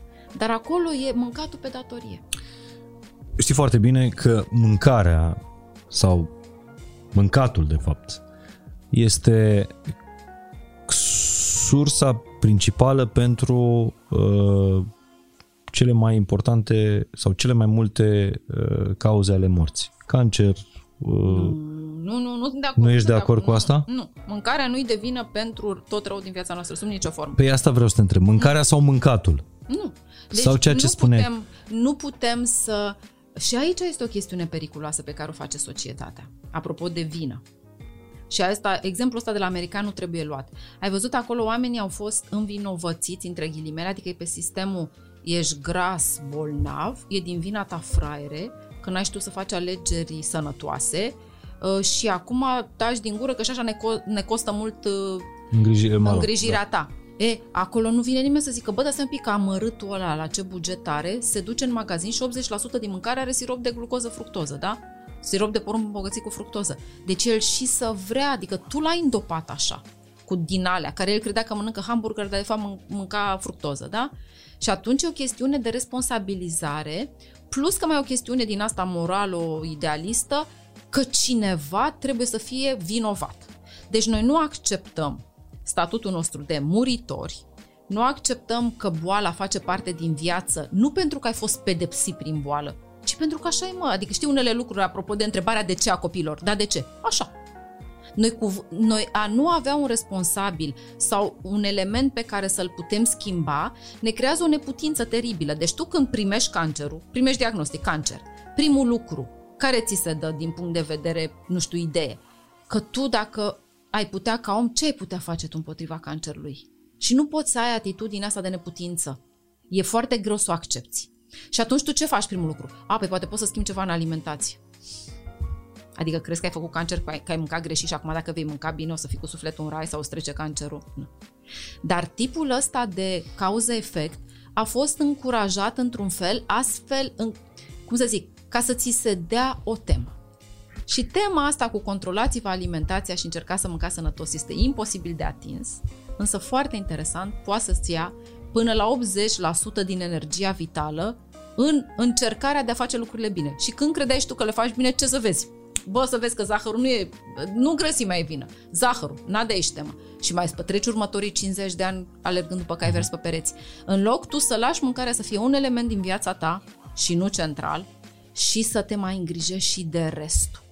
Pentru că dacă e să cred o chestiune și chiar dacă nu am demonstrații științifice, este că răul din sufletul nostru poate somatiza în boală. Și pe omul ăla nu trebuie să-l întreb când vine la tine și e bolnav ce a mâncat sau de ce nu mănâncă micul dejun, că de acolo s-a îmbolnăvit. Ci trebuie să-l întreb ce cu sufletul lui și ce cu calitatea vieții lui. Da? Pentru că de acolo, pe lângă genetică, că ai, dacă ai gena cancerului, a diabetului, a ce mai știu eu, aia e, e a ta. Eu am avut frate care a murit la 20 de ani. Crezi că am mâncat nesănătos? A fost, aia. E, însă, într-adevăr, când ai un tipul ăsta de neavând acceptare, cuvântul cel mai greu din viața noastră, părerea mea, noi atunci trebuie să avem un vinovat, cui în capul, pe cine ne supărăm sau cum rezolvăm problema, care e soluția. Când ți se spune nu-i soluție, e năucitor. Noi ca oameni nu acceptăm chestia. Cum adică nu-i soluție? Trebuie să o găsim. Iată, nu mai mănânc nimic. Și Crezi că ți-a trecut cancerul dacă nu mai mănânci? Știi că uh, mâncarea hrănește celula canceroasă. Doamne, deci când au chestia asta, proteina hrănește celula canceroasă. Am avut apoi un prieten care a fost preot și care a murit amărâtul, bând suc de sfeclă, mă, eu nu mai pot, deci nu mai pot să mai aud chestia asta, ce ar trebui să mănânc acum am cancer? Doamne, iartă, deci mănâncă tot ce vrei tu și ce-ți face bine. Că poate printr-un miracol, că ține de Dumnezeu, de univers, de genetică, de medicină care nici măcar nu știm, uh-huh. da? Mhm. Uh, uh, cancerul ăla uh, dispare sau se vindecă, mă, dar să nu mor flămând, mă. Că e teribil să crezi că e din cauza ta că ai mâncat prost. N-ai fost, mă, pedepsit de Dumnezeu cu cancer pentru că ai greșit în viață. și ai mâncat nesănătos. Nu. Și nici nu te faci bine. Nu te vindești de cancer în sub de sex. E rar. Nu, e doar un Aș spune că te relaxează ceea ce, ceea ce vorbești tu, Mihaela, însă da, mie mi se pare că tu ne dai o temă mult mai grea, mult mai grea. pentru că e mult mai ușor să urmezi niște diete sau da. mănâncă sănătos. Da. Uh, mănâncă doar asta, asta, asta, e o listă cu 20 de alimente. E mult mai simplu să faci așa decât ceea ce decât să te gândești la lucrurile tu. care sunt mai complexe în viață. Pentru că de multe ori le spun, dați mâncare la o parte și abia atunci fie apar problemele adevărate și grele, da, la care răspunsul te doare tare, fie culmea începe viața la, din punct de vedere al simțitului. Pentru că mâncarea ne anesteziază, și asta mi-a plăcut la Steve Jobs când a spus, stay hungry, stay foolish. Da? De ce? Pentru că noi avem o foame a simțurilor, pe care foarte repede o satisfacem cu mâncare. Mă, dacă dai mâncare la o parte și ai curajul să mai găsești și alt stimul pentru simțuri care să-ți satisfacă simțurile, Păi aia e năucitor, deci abia atunci suntem rachete, da?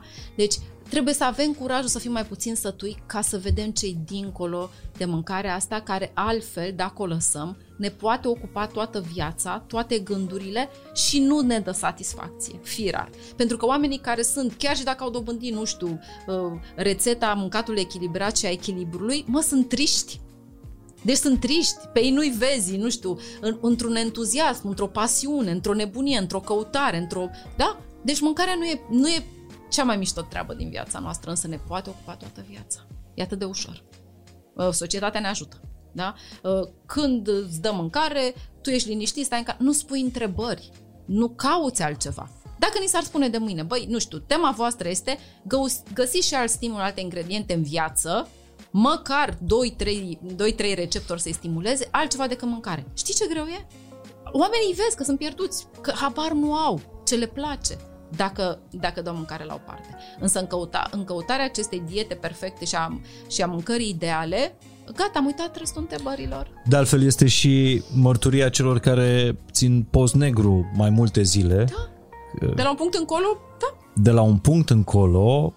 Se schimbă tot. Da, simțurile se trezește tot. Nu mai știi nimic. Dar constați cu surprindere că nu mai știi nimic despre tine. Că nu știi ce te bucură, ce te întristează, ce te obosește, adică ești, efectiv te scoli dintr-o comă. E fain Deci tare. tu spui că ne pansăm foarte multe uh, neîmplinări, dureri da, cu da. mâncare. Da, e la îndemână tare. E comodă. O poți face de unul singur. E fără asumare de răspundere. Știi că de multe ori, apropo de mame Uh, și de ținutul copiilor, așa să zic, atenția, lipsa de atenție compensată de copil de mân- prin mâncare, le-aș spune, dacă v-aș spune că copilul dumneavoastră consumă droguri sau bea alcool, nu v-ați, nu știu, mobiliza în altfel să-l protejați și să acordați mai multă atenție? Așa, în momentul în care îi zici unei mame, uh, fata dumneavoastră care este obeză în gradul, de gradul 3 ar trebui să mănânce din când în când, zice, ah, păi și dacă îi scade glicemia? Păi fix acum când trebuie să învețe pentru facultate, știi? Deci e o chestiune, aș vrea să slăbească, da, se poate totuși să și mănânce? Nu, mă, nu se poate. Deci ori vrei să slăbești, ori vrei să mănânci. Nu se poate, amândouă nu se poate să le ai. Decât, cum zic americanii, facem o uh, dietă proteică și mâncăm tot curcanul până plesnim și noi slăbim. Nici asta nu funcționează. Nu, nu putem să, pă- să păcălim organismul cum credem noi. Și la prima gură, adică chestia o faci o, o zi, două, trei, o lună, ți se fac rinichi praf de la atâtea proteine, adică ceva acolo vei face tu un rău cu mâna ta, dar nu. Aia nu se poate. Mihaela, tu ești cea care în loc să ne dea pește, ne dă undiță. Așa, ce frumos! Dintre bravo. nutriționiști. Eu plecați la, la pescuit și vă și trimit în niște ape unde e greu de prins da, da.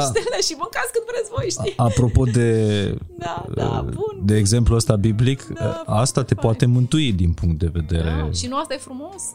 Până la urmă, să plecăm într-o căutare. Și totuși, pentru că chiar dacă nu ne dai pește și ne dai undiță, aș vrea să te întreb care sunt pentru tine cele mai importante sau trei legi fundamentale în nutriție, în alimentație.